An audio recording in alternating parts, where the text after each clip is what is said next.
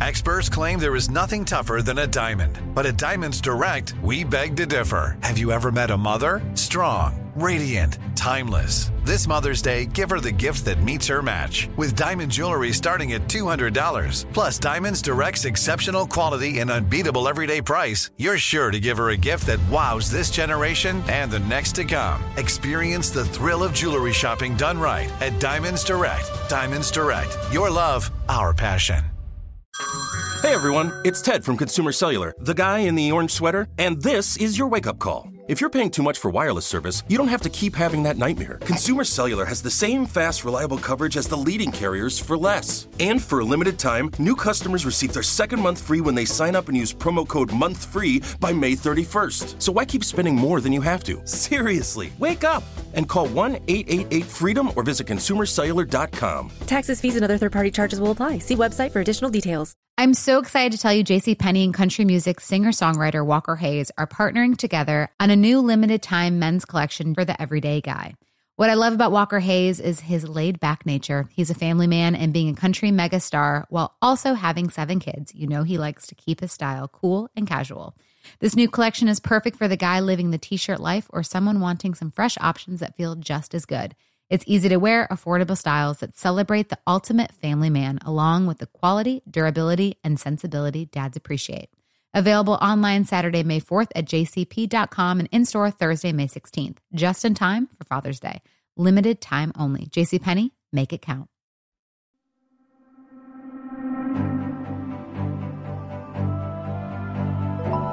Welcome to the Psychology Podcast where we give you insights into the mind, brain, behavior, and creativity. I'm Dr. Scott Barry Kaufman, and in each episode, I have a conversation with a guest who will stimulate your mind and give you a greater understanding of yourself, others, and the world we live in.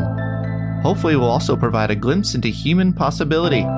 Thanks for listening and enjoy the podcast. Today, we have Jonah Sachs on the podcast. Jonah is an author, speaker, storyteller, designer, and entrepreneur. He's the author of Winning the Story Wars Why Those Who Tell and Live the Best Stories Will Rule the Future.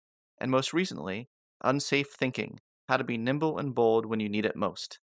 Thanks for chatting with me today, Jonah. Yeah, thanks, Scott. It's great to be here. Cool. Well, we got some mutual interests, don't we? Yeah, definitely. Uh, your last book, Wired to Create, was a big inspiration for me in writing this book. So, oh wow, yeah, I didn't know that. yeah, that's yeah. great. Well, I'm honored to hear that. Yeah, it's a great book that you wrote, and you know, a lot of, like I said, a lot of mutual topics that we're interested in. So the thing with that is, it's always difficult to be like, where do I start? You know, when you have like so many topics that are interesting. But I'll start with, it's in the title of your book, safe thinking, right? So, what is the safe thinking cycle? So, the safe thinking cycle is this idea that we get into this place with a changing world in which we get a certain amount of threat awareness no matter what we do. If we're being unsuccessful in our work, we start to get nervous that there's, you know, threats to our well-being, but even if we reach high levels of success, you know, what we were doing yesterday probably isn't going to be working tomorrow. So, how do we respond to that threat awareness is the beginning of the safe thinking cycle. And of course, we're programmed by evolution and biology to respond to threat awareness with, you know, a certain amount of anxiety, a certain amount of fear. And back on the savannah of the you know, African plains for our earliest ancestors, we would greet that fear by narrowing our thinking. And we would, you know, our vision would get very acute, but our peripheral processing would slow down so that we could run or fight. Now, the more that we think in stereotypical ways when creativity is needed, of course, the more threat awareness we're going to find. So we get nervous, we start to think we got to change, but then our change kind of neurons start to shut down and we start to think we just got to do something quickly. We got to do what worked last time. We got to do what someone else is doing that's working. You know, we face a novel challenge with stereotypical thinking as we're programmed to do. And so we, you know, we greet change with I'll do what worked for somebody else. I'll do what worked last time. I'll do what works, what I can do quickly and get it over with.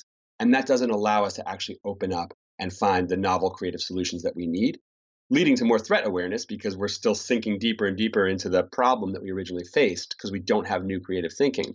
And so that cycle can just keep going and going. We keep making that safest, most obvious choice, and the pressure keeps rising and we're not breaking out. And that is a big thing I'm exploring in the book is how do you actually break out of that cycle as the pressure gets more and more because you're not changing. Yeah, that's great. And do you go in and consult for companies and help them break out? Like, do you show up? You're like, I'm going to help you all break out today. You know, like, do you inspire them? I bet you do, right? Yeah. So I started my career 17, 18 years ago doing uh, social change communications on the internet. So, you know, earliest viral videos, social change viral videos I was doing uh, for environmental groups and for human rights groups. And I found that while creating a great piece of media could sort of change an organization, really the work of helping to tell a better story was really about looking at you know what are we doing what are we stuck in and why aren't we making the social change that we want to make? How do we actually start to change ourselves and our organization? So i started drifting further and further away from just doing communications into looking at how to open up the creativity of an organization. So yeah i'm doing a lot of that work now you know, uh, this is a bit of a tangent, but you just had me thinking, you know, there's some people that like social change, that phrase has that almost like in certain circles, you know, in the political sphere has become like a negative phrase. What's up with that? Like, what do you think's going on in the in the cultural trends of because there's a huge like cultural war going on. People even like say, you know, there was a time when saying cultural change was like a wonderful, beautiful, you know, thing. And then if you don't want to get yeah. into that, that's fine. yeah, no, I mean, I think we live in, I think we live in a pretty cynical time where you know. Yes, that's a good point. With, yeah. If um, you if you if you came on my show and you're like, "Hi, my name is Joan. I'm a social justice warrior," I'd be like, "Okay."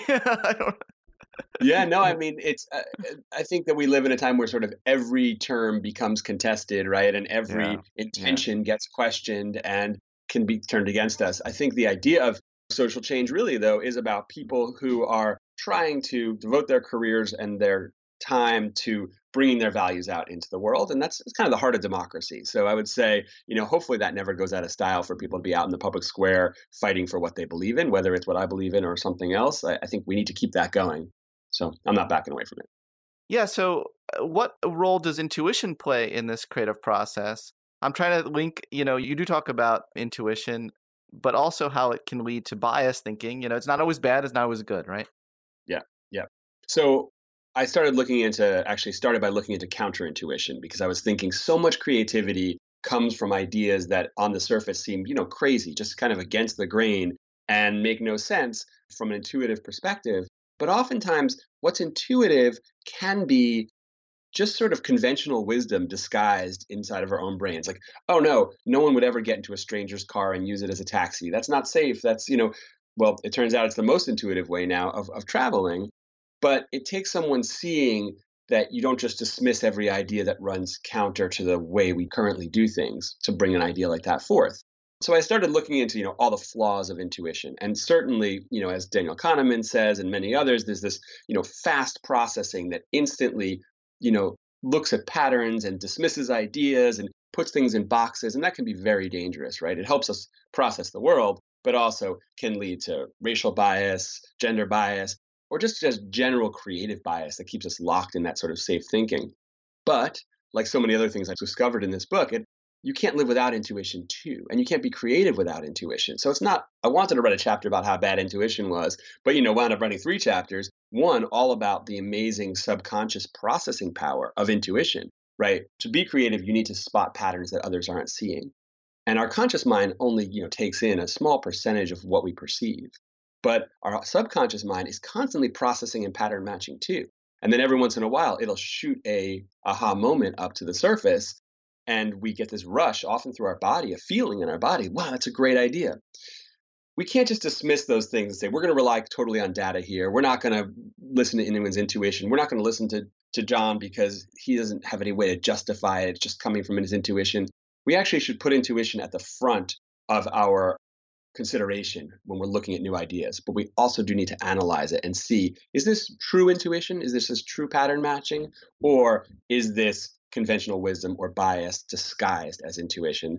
I spoke to uh, Robin Hogarth, who's one of the main, most foremost researchers on intuition, and he basically told me that you know intuition are brilliant ideas that need to be deeply interrogated and questioned. And I thought that that was you know probably about the right way to look at it. They're not always brilliant ideas, though, right? right, right. They're, they're, they're, they're Sometimes my intuition sucks. Yeah, yes, of course.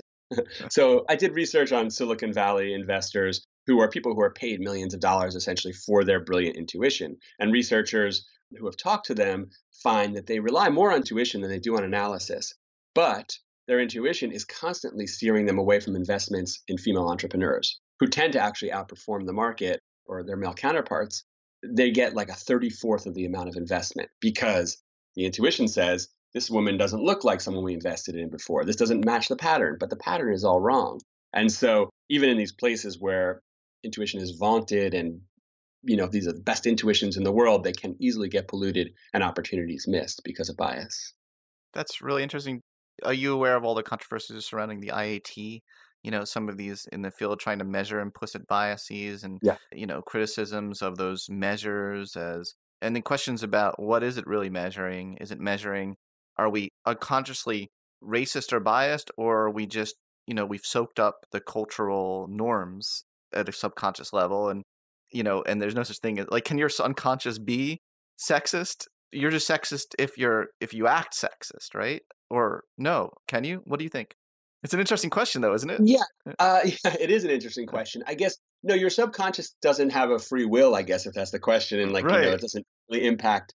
You can't be responsible for your subconscious in a way. Although I saw some interesting research from people who have been trying to educate their intuition. Essentially, like if you put up on your screen, some Harvard researchers have, were putting up on their screensavers kind of counter stereotypical images, just like when they looked at their screen, they would see a you know someone who doesn't belong in that role by stereotype.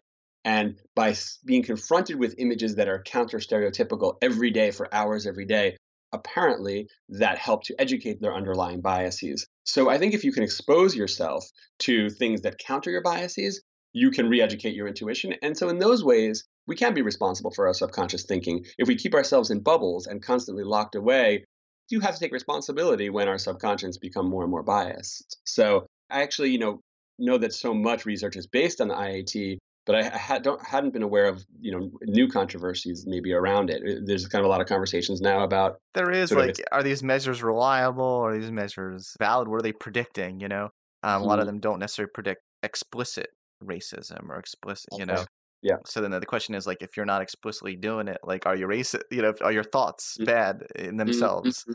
Can you be a bad person if you just have bad thoughts in your life but you do wonderful things isn't that an interesting question i mean, think it's an interesting question Yeah. we can impact our automatic thinking in a sense with new experiences, and so that's maybe the place where we can have some control. Yeah, so that's a good point. And you know, I've always been interested with. Uh, I really like the dual process model of cognition. You know, and uh, Seymour Epstein's. That's my favorite out of all the thousand dual process models that exist in the field. The thing that's interesting about that, and also Keith Stanovich's dual process theory, is that you can separate out evolutionarily driven intuitions from like our learned intuitions throughout our own lifespan. And that's interesting to think that we have all sorts of different. We have intuition. We're, we're being pulled in so many ways we don't even you know consciously realize. Um, you know, Yeah. we're pulled by these evolutionary drives, and we're also pulled by these things that like our parents said to us when we were younger. You know that we don't want to be we don't want to be pulled by that anymore. Yeah. So it's interesting. Like how do you separate all these things? But but the point you're making, which is excellent, you know, really is the more conscious we can become of all of this, the better, right?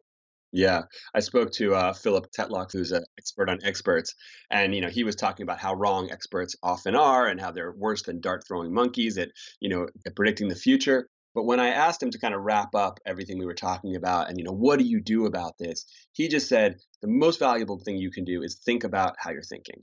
Whatever kind of metacognition you can put on your own thought processes is time really well spent. And I thought that was a really nice wrap up that we can't break free of all of our flawed thinking and of all of our human flaws. But if we do think about and observe the way that we think um, and spend time watching ourselves think, we get smarter. That I, I really like that advice. Yeah, and that's why meditation is so popular these days. You know, Yes. as, as a, one technique to do that.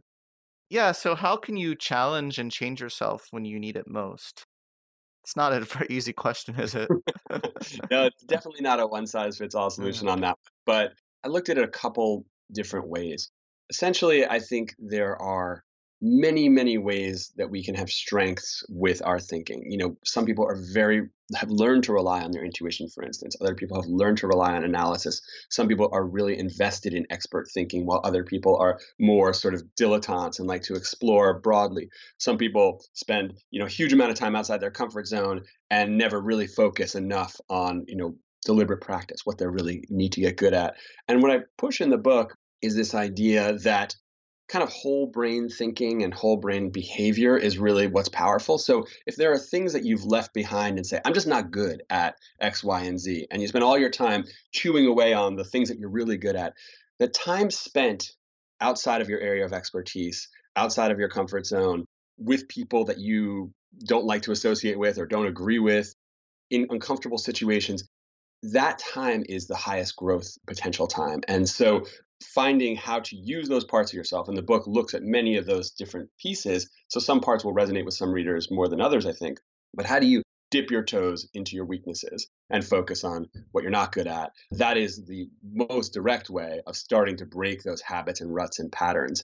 This idea of deliberate practice, by the way, which I may be familiar with, is you know the best musicians in the world don't practice longer than other musicians and they don't do different exercises but what they do do is they stay on the parts of the music that they are the worst at and they really pick away at that until they get good at it while other people tend to really enjoy doing what they're best at and um, that that seems to be what pulls them apart and so that's one of the things i really look at is sort of how do you create those uncomfortable situations and enjoy getting outside of your routines and patterns, which is hard because the human brain is definitely programmed to enjoy being in pattern and routine.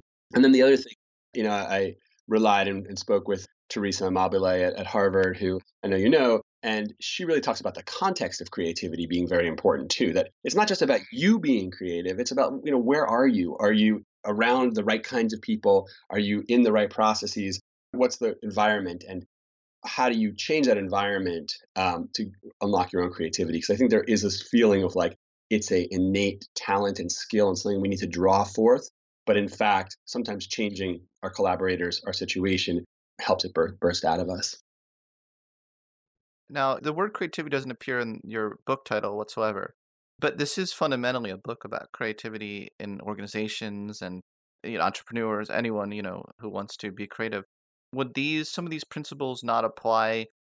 You already said there's no one size fits all. Are there situations where some of these principles like wouldn't apply if you have to like meet a deadline tomorrow and your client doesn't really doesn't want you to be creative yeah definitely i mean so i guess there's two things you know i think adam grant spoke about it really well in originals where he talks about that portfolio of risk i think he calls it you know this idea that we can't be on that creative edge at all times. It's totally exhausting and it's not appropriate. And nobody really wants to be around the guy who wants to break everything all the time. so, um, so in some ways, the title, you know, with the exploding light bulb on the cover, is maybe a little bit misleading in that I'm not saying that you need to be this sort of like, you know, provocateur at all times. So we do need to think about when we want to push risk.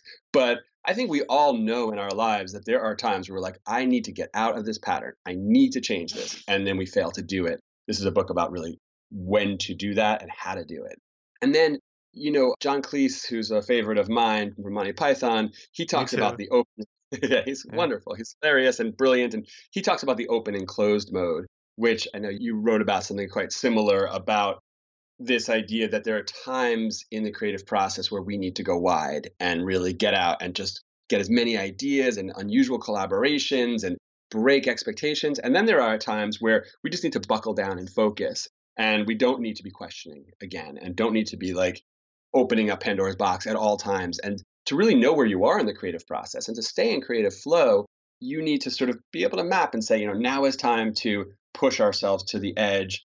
It's time for intrinsic motivation. It's time for play. And now it's time for you know execution. It's time to focus on extrinsic motivation. It's time to to dive deeply and execute. And then we're going to commit to this this idea. And then we'll test it and go back to the creative mode again if we need to. So understanding where you are and this is not just creativity for creativity's sake i think is, is helpful one thing about like old style books about creativity that i don't like the you know earlier generation is profiling these creative geniuses and being like, look at this amazing creative genius and how did they do it?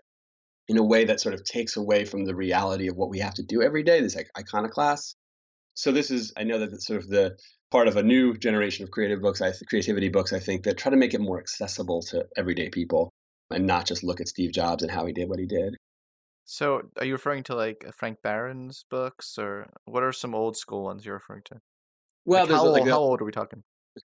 well, you know, there's like a, uh, you know, I, I, think maybe sort of ten years back, but okay, just ten uh, years. Or, yeah, there's just sort of like a a lot of portraits of creativity, portraits of great artists, and you know, there's some amazing books like that as well. But that sort of use these case studies that feel inaccessible, I guess, in a sense. And I I know that I try to use a, a bunch of case studies that uh, kind of everyday people who have done extraordinary things, and so. Yeah, so there are these different phases of the creative process, and I want I want to return to that idea, and I think it's really important to keep that in mind. And then you talk about the collaboration. So when there's the part of the creative process where you need to collaborate with others, what's the effect of working collaborating with people who only share your values? I love so, working with people who only share my values. It's very fun. no, I'm not joking. no, I know. I mean, I started a creative agency based on values, and I had all kinds of litmus tests about who I wanted to have in the mm-hmm. company. Mm-hmm. And you know, that's the same as like Google. You know, hiring for culture. We see it. It's it's accepted as this sort of. Are you going to fit in? Are you going to make? Are you going to add to the ease and comfort of this organization so that we can get our work done effectively. And the problem with that is, you know, that creates, it reinforces biased thinking. It makes everybody feel good on the team, but they're spending more time making each other feel good and, and happy and not challenging each other. You know, there's experiments that find that te- handpicked teams of experts who share experience and perspectives underperform on creativity tasks. You know, random groups of beginners, because these random groups of beginners just see the world totally differently. And so new and novel ideas can come forth. But there's something kind of even deeper, I think, which is that when we enforce strict moral codes, it's okay to talk about this. It's not okay to talk about that. This is in bounds. This is out of bounds. We just shut down so many different avenues for exploration. So I profile a uh, pastor in the book who was trying to fight crime in his neighborhood and stop violence in his neighborhood. And it was when he was working with the at risk youth, he wasn't getting anywhere. But when he was working with the kids, when he stepped out and started hanging out with the kids who were actually committing the crimes, that you know, the murderers on, on his block, all these ideas started bursting forth, and he was part of the Boston Miracle that saw you know a 66% drop in in uh, Boston in murders because he actually started looking for creative solutions with the enemy. And so I just think that organizations uh, that are trying to get too comfortable and too safe by having people who don't rock the boat at all create huge problems for and, and that we all need to sort of stop thinking that we'll be polluted by hanging out with people who don't share our values and start believing we don't need to change their minds, they don't need to change ours to both get more creative just by being exposed to each other. Mm, so we should collaborate with our enemies. I think so. I think we I think yeah. we can. It's uncomfortable, but we, we can. And and I, I found there's a it's really hard to do that online actually. So there's some interesting experiments that just show that people just get further entrenched in their thinking when exposed to other people's to counter thinking online, but face to face, we are much more likely to learn when we encounter another human being uh, and can't reconcile, oh, this person's pleasant and nice, and we're having a good conversation, that allows us to open up to new ideas in a way that watching, you know, ranting on a message board does not at all. It just that further entrenches us in our thinking. Cool. So, so we talked about collaboration, and I want to talk about motivation a little bit. How do you stay motivated? Are there any um, tips, you know, that you talk about in your book? How to stay motivated when changing habits? is so hard, and that seems to be kind of the default state, is not wanting to change your habits. Yeah.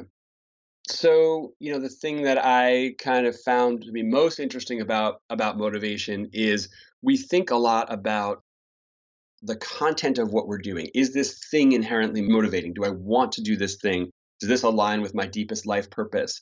And if yes, we'll be motivated. And if no, we won't be motivated. So we need to keep looking for that thing that turns us on. But creativity is a grind a lot of times. Building anything new and special, it, it, doesn't always feel good. And even if we are aligned to our deepest life purpose, does that mean that we're going to stay energized? And often no, through all the failure and setbacks. And yet people do things all the time that are not inherently motivating at all. Like they play video games and they grind away for hours and hours with complete focus without sort of stepping back and asking why. It has nothing to do with their life's purpose, but they're so motivated to beat it. And so that has to do with, you know, in many ways what, you know, flow theory tells us, which is kind of what I based, you know, a lot of people talk about, I base some of my thinking on, is that if you have that right mix of challenge and skill, and the challenge is just beyond your skill level, that brings forth a ton of motivation and that brings forth excitement and play and that's why video games are just inherently so addictive and fun. They they just keep us just beyond our skill level. So instead of stepping back and asking all the time do i want to do this? Does this align with what i'm most meant to do? Once we've committed to something the most important thing to step back is say how are my skills right now matched to this challenge? And do I need to sort of tune up my skills or bring in other people to add to that motivation so we can get up to that level we need to be? Or do I need to tune down the challenge or tune up the challenge? And working at that level of more, how do I get into sort of creative flow by being well matched for the challenge I'm facing is more important in some ways than questioning the content of what we're doing all the time. So, you know, I give kind of a lot of tips for how to question whether you or your team are in a state of flow when you're trying to be creative and how to add in or subtract some of that challenge so that you get to that right place. And so it's a little bit of a twist, I think, on the the usual, you know, declare your purpose statement and then maniacally follow it, which I think is a little misguided at times. Yeah, I feel you. I feel you, brother.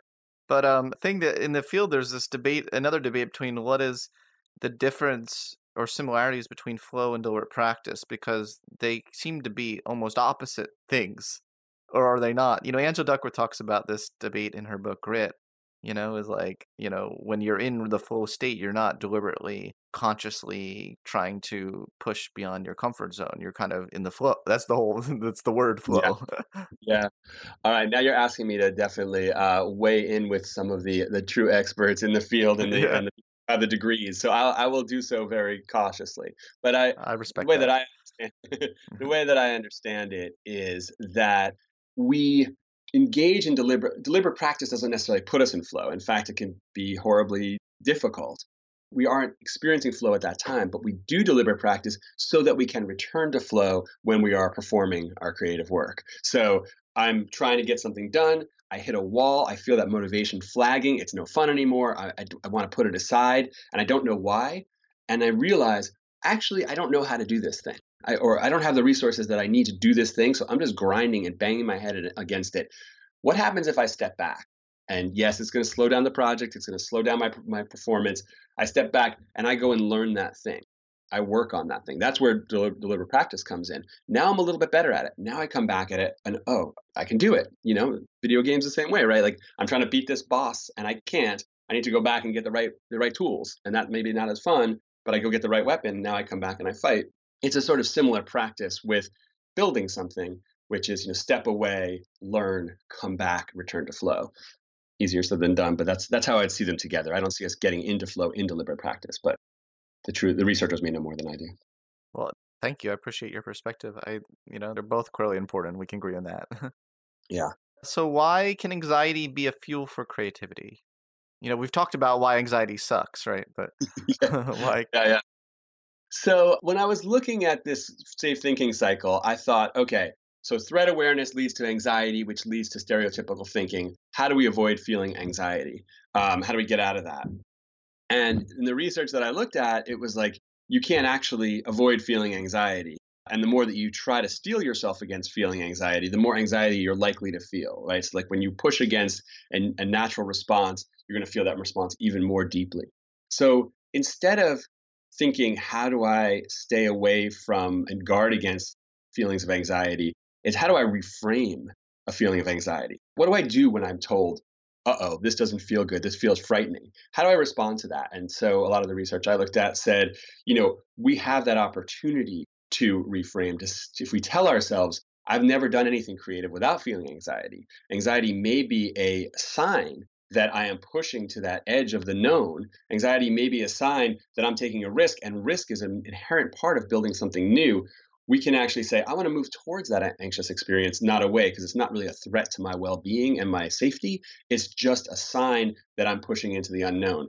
And that kind of self talk, while sounding very simple, was pretty common to the you know 50 to 60 entrepreneurs that I talked to who all said, yeah, I know an idea is not going to be good if I feel comfortable the whole time through. And so yeah, starting to think about when I feel anxious, tell myself that that is fuel or a sign that creativity is emerging uh, can have a profound impact. Although, of course, it takes practice. It's not, you know, a single in a day you're suddenly moving towards anxiety, but it's an important piece of the puzzle. Oh my gosh, does it take practice? I deliberately practice that one every day of my life. How do you do it?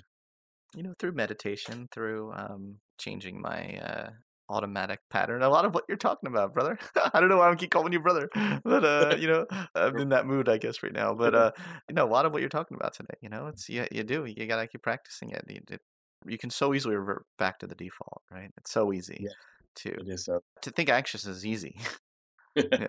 totally. And I think, I mean, you probably know this from meditation that being kind and gentle with ourselves when we do fall back into our patterns just like in meditation if you start thinking you don't berate yourself you you know pull yourself gently back to to focus i think that's pretty critical as well that we need to sort of understand that the default state is automatic thinking and pattern and pattern behavior and accept that we're going to be doing that probably for the rest of our lives. But if we can break those patterns just a little bit we can open up new possibilities and investing the time and thinking into doing that is really well worth it. Agreed. Very much agreed so let's talk about identity then. We talked about values. We, well, what's what's the difference between values and identity, first of all? Because you do talk about identity separately as well. Yeah. So I got really interested in this. Some of the the research that said, you know, if you say, "I plan to vote," I'm going to vote in this election, versus I am going to be a voter in this next election. When when you say I'm going to be a voter, I am a voter, we then take on that identity and the the action that goes with it becomes so much more important that we're much more likely to actually do it. Just getting someone to say, I plan to be a voter, will vastly increase the likelihood that they will vote in the next election uh, of versus I plan to vote. Because taking a commitment to take an action that doesn't tie to who we think we are is really different than, than an action that we do because of course someone like me would do this we're always doing things to match our actions to who we think we are it's kind of a primal force within us so we take on, if we start to take on that identity of, I am an unsafe thinker, um, then suddenly unsafe ideas become attractive as opposed to just frightening. And so it's a little bit different than values. To say, you know, I care about X, Y, and Z puts us at a little bit of a remove, you know. But if you say, you know, I'm someone who fights for X, Y, Z, that tends to give us a little bit more of that boost of motivation to actually do it. And so at the end of the book, I really talk about my own journey of asking in the context of context of my company and a point I got to in my career, you know, what would an unsafe thinker do in this case? And that actually pushed me to sell my company and to and to move on from the only job I ever really had because I realized I was at the end of my creative journey with it. So it had a profound impact on me. But I also think that just so many of the role models that we have right now are outdated and we are building our identity as leaders, and as collaborators and as creative people around sort of somewhat outmoded role models. So to see ourselves, for instance, to be a leader does not necessarily mean to be an expert. And many, you know, studies have shown that people would rather follow a humble leader than a self-aggrandizing leader. And yet we get into that leadership role and we start having to project, you know, expertise and and power when really that doesn't necessarily feel comfortable to ourselves and our followers don't really want that from us either. So can we change some of those role models and change that identity to live up to something that's more relevant today is, is you know what I'm looking at. Yeah. Do you mind telling a little more of your personal story? You you only you know you just teased the uh, listeners. Uh, what was the only job you ever had? You know, like can you are you comfortable talking about that? Yeah, definitely not the easiest story in many ways to tell because it, it, involves some failure that I wrestled with for quite some time, which is that when I was 23, I started a an agency, like I said, to create social change, uh, which I know is a contested term now. Um, but you know, how to, dare to, you? know, to follow my values, you know, I was kind of into heavily into helping save the environment and human rights and um, and workers' rights. And so we were making these early internet films that were getting people to take action on some of these issues. And we had some huge early successes. We're getting 20, 30 million people watching our things way before YouTube ever existed, you know, leading to actions on the ground and protests and campaigns that, to Congress. And the company really kind of went well. It, things were good. And so we grew to about 25 people and people started asking, how do you do what you do? And how does it work? And I started giving talks. And that's when I discovered storytelling was really at the heart of what we were doing. It's like, oh, this is not just about cool technology or cool graphics or sounds or humor. This is about like these core stories that we're telling. And I got approached to write a book about storytelling, which I was, you know, a beginner at in a way. I didn't know the theory and the history of storytelling or of advertising. So I dove in, wrote a book about storytelling, and suddenly I was like an expert in the field, right? I was traveling around the world, giving talks on stages, telling everyone how, how to do it. And that was bringing in all these clients. And they were expecting us to follow this pattern that I was now associated with. And so the company turned, I had to start turning the company from something that was just sort of it was it's called free range you know it's kind of free ranging kind of crazy creativity into something that was more structured and we had more and more clients we grew to 40 people and we had a we had a whole system that we, people were expecting from us and i started I stopped being that beginner who was so in love with storytelling, who was trying to learn as much as possible, and I started to become more of that disciplinarian who was like, "This is how we do it." And I'd go up on stage. This is would, how we do it. This is how we do it. sorry, sorry. I just I, hopefully I had sung during those times. It might have helped. Uh, sorry, go on. That was very rude of me. I'll, I'll look for other other buzz terms you can jump in on so I, uh, yeah, I, so the company started to lose its creativity, and I started to lose my creativity as we grew. And it wasn't really obvious in the bottom line; it wasn't obvious in our growth, but I could feel that sense of we are losing that edge of play and fun and cutting edge creativity. And I'll tell you that trying to do anything on the inter- internet marketing that's not cutting edge is, you know, completely irrelevant. In you know, two two weeks later, and so I could really sense that the company was going to be kind of falling down on its face shortly if we didn't do something different. And if I didn't start letting go of that ego attachment to expertise, and if I didn't become an explorer again. And so, you know, figuring out how to do that was really the foundation of writing this book. And, you know, I kept running the company through the research for this book. But as I got done with the research, I realized that the grind of trying to move something from where I knew I needed to move it to, somewhere else, I had changed the creative process in the company. I had changed the creative process in myself. Things were working much better, but I felt like now I'm at the end of this journey and took a step that I never thought I could. I thought I would literally die as the CEO of this company. That that was my goal was to, you know, just to, to do die? it until I was no, oh. to die old. But no, I thought that I would, you know, do it till I was 75 and then I would, you know, that would be maybe I'd never retire and I keep doing this thing that I loved and it took me you know changing my identity in a way to make that that change and um, to free myself up to do something different and in some ways that's a it's a bit of an unknown. I'm, I'm launching a book I'm, I'm speaking about it and i don't know where it's going to lead so for the first time ever.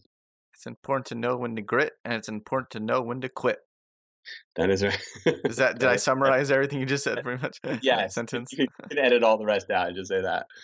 no, I'm not going to edit out. That was wonderful. Thank you for sharing that and being vulnerable with our audience. I always appreciate it when my guests do that. So I'll just I want to end with a question.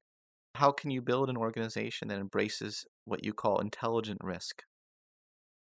Yeah, so at the end of the book, I really talk in the last couple chapters about that as leaders, what do we do to not just say, hey, I want more creativity from my company? Because we're all doing that as leaders, you know, berating our people, saying, you know, more creativity, please, and not always getting it. And so, what do you do? I looked at a couple of things that I think are particularly effective. One of them is, ironically to me, that unsafe organizations are organizations actually that have a high level of inherent safety in them. So if you have this sort of freewheeling Wild West environment where everyone's competing and fighting with each other to be the most creative, people are going to stop taking risks. But once you make people feel inherently safe, I talked to Steve Kerr of the Golden State Warriors, the coach of the Golden State Warriors, and he said his first work when he came to the Warriors was to make everyone in the locker room, even though despite all the pressure to win, feel that they were inherently valued as human beings. And that's partly because he was an amazing three point shooter. And eh, one of the best ever. Clutch. He never yeah, very clutch. So he said that you know he was always afraid he was going to miss the shot and that he didn't really belong in the NBA. So he would always secretly not take the big shot. And then you know that time in the in the finals when Jordan would, had the flu, they dished to him and finally he put it up. You know, drained the shot, won the series, and he realized that he needed to get past that feeling that he was always on the bubble of being pushed off the team in order to take any risks. And he vowed when he became a coach that he would never have any players feeling that they were on the edge of being tossed out of the organization, that everyone, for as long as they were on the Warriors, would feel needed and important and loved. And that turned the team around hugely. Now, obviously, he's got a lot of talent on that team, but he um, was able to unlock it, I think, by making a very safe culture for experimentation and risk. And that's what we need to do in our organizations is if we want people to butt heads and disagree and fight it out and all that, we need to first establish that everyone is valued and safe in that organization and not have that kind of chaos where we're only rewarding people who create the results, where we're rewarding people for taking intelligent risks, where we're outwardly re- rewarding people for breaking rules that no longer make sense and telling those stories of how they broke those rules. We should be minimizing the number of rules in an organization, I found, so that anything that people are holding people back but are unnecessary, trusting our people more in a sense. And finally, we need to kind of be putting teams together in which very divergent views are expressed and allowed. One of the most interesting things I found in my research is this concept of shared information bias, which is a group gets together and they're most likely going to sit around and talk about what they all already know. What's the point of getting together? The point of getting together is to talk about the things that only a couple people know and everyone needs to know. And so, but that doesn't happen because we actually forget that outlying information the minute we get together and start discussing the stuff we already share in knowledge. And usually the people who are lower status in the group are going to hold that outside information because the, the boss has always been talking about the same thing. Everyone knows what the boss thinks, but few, few people know what the people on the edges think. So what we need to do is leaders need to speak last. We need to make sure everybody writes down what their unique contribution is before getting into a meeting. And then making sure everyone gets to speak before we end a meeting. So some research shows that meetings actually need to run a lot longer than they do, which I know a lot of people don't want don't want to hear. But to make sure that we're drawing that information from the edges to get that creative output and breakthrough is really important. You know, so when we bring these diverse teams together, it's not enough to just bring diverse teams together, but to make sure those diverse ideas are being pulled forth, and that means the leader can't dominate the conversation. So yeah, a number of things organizations can't just say we want to be more creative, but really start building around a, a creative culture. There's a really surprising, fascinating study that I saw uh, about how discussing political correctness made teams more creative. I don't know if this is, you know, completely very counterintuitive, but apparently because if you discuss political correctness first, it doesn't actually shut down the boundaries of what people are willing to talk about. It makes everyone feel safe enough that, like, okay, I'm diverse people when they get together feel like, okay, I'm safe in this group. We've discussed what feels comfortable.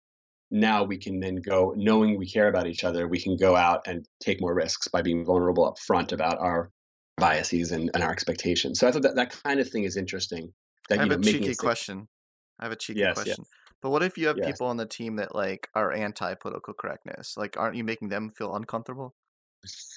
well, first of all, I didn't run this study. Oh, okay. I can't. Uh, you know, it's a you know, it was a, it was You well can you please everyone? You know, it's like, is that realistic? Yeah. But I, you know, I talk a little bit about generally putting some distance. In a sense, the idea is to find a way to put some distance between disagreeing with ideas and just disagreeing with each other as people. So Yeah. this is maybe one way to do it is to set some set some kind of conversation about political correctness is one way to do it. To show we're all valued. There's many other ways to do it. But and, and I talk about gamifying dissent, for instance. How do you actually make a, a, structure and a game out of disagreement so that it feels safe to like go as hard as you can at each other's ideas Oh, without that. devaluing each other. So yeah, there's there's a lot of ways to do that as well. But yeah, basically like how can I tell you that your idea sucks without telling you that you suck is, you know, figure out the best way to do that and you're in good shape. That seems like a different issue than the political correctness issue, though. That uh, Yeah. that sound, that seems like a really. I mean, that is like what you the point you just made there. That's an excellent point. You know, and we want to have diversity. We want people to feel comfortable to disagree with each other. You know, and Yeah. not have to feel like everything they say is politically correct.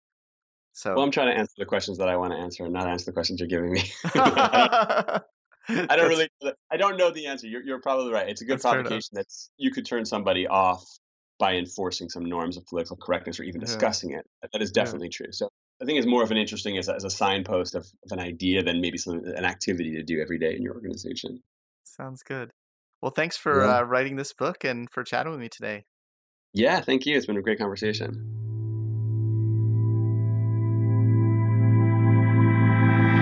Thanks for listening to the Psychology Podcast.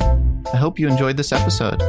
If you'd like to react in some way to something you heard, I encourage you to join in the discussion at thepsychologypodcast.com. That's thepsychologypodcast.com. Also, please add a rating and review of the Psychology Podcast on iTunes. Thanks for being such a great supporter of the podcast, and tune in next time for more on the mind, brain, behavior, and creativity.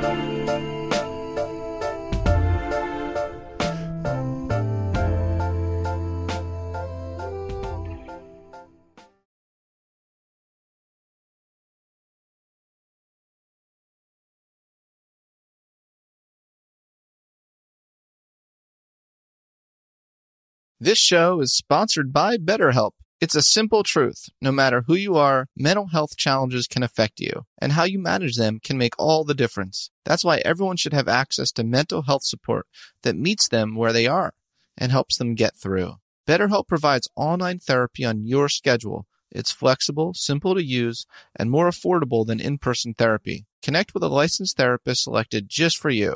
Learn more at betterhelp.com. That's betterhelp.com. This is Amy Brown from Four Things with Amy Brown. Today, healthier is happening at CVS Health in more ways than you've ever seen. It's wellness destinations for seniors, including select locations with Oak Street Health and CVS Pharmacy. It's doctors, nurses, pharmacists, and everyone in between offering quality care and support virtually in person and on the phone. It's in home evaluations through Signify Health and meeting mental health needs through Aetna. And those are just a few of the ways that healthier is happening. To see more, visit cvshealth.com slash healthier happens together. CVS Pharmacy, Oak Street Health, CVS Specialty, Signify Health, and Aetna are part of CVS Health. Eligibility and services vary by location and individual. Are you feeling overwhelmed by anxiety, struggling to find restful sleep, or plagued by a restless inability to focus? It's time to break free from the chains of mental health challenges and discover a path to healthy living. Welcome to Amen University, founded by renowned psychiatrist and brain health expert Dr. Daniel Amen. Dr. Amen, alongside a team of esteemed doctors and experts in their fields, understands the struggles you're facing and are here to offer solutions. From debilitating anxiety to sleepless nights filled with worry, our courses are meticulously crafted to target these specific challenges head on. Join us on a journey of transformation led by Dr. Amen and a roster of top tier professionals. Say goodbye to the constant battle with your mind and embrace a future filled with hope and possibility. Visit our website today to explore our courses and start your journey towards a brighter tomorrow. Use code BRAIN10 and get 10% off. That's code BRAIN10 and get 10% off your first purchase. Amen University, because your mental health matters.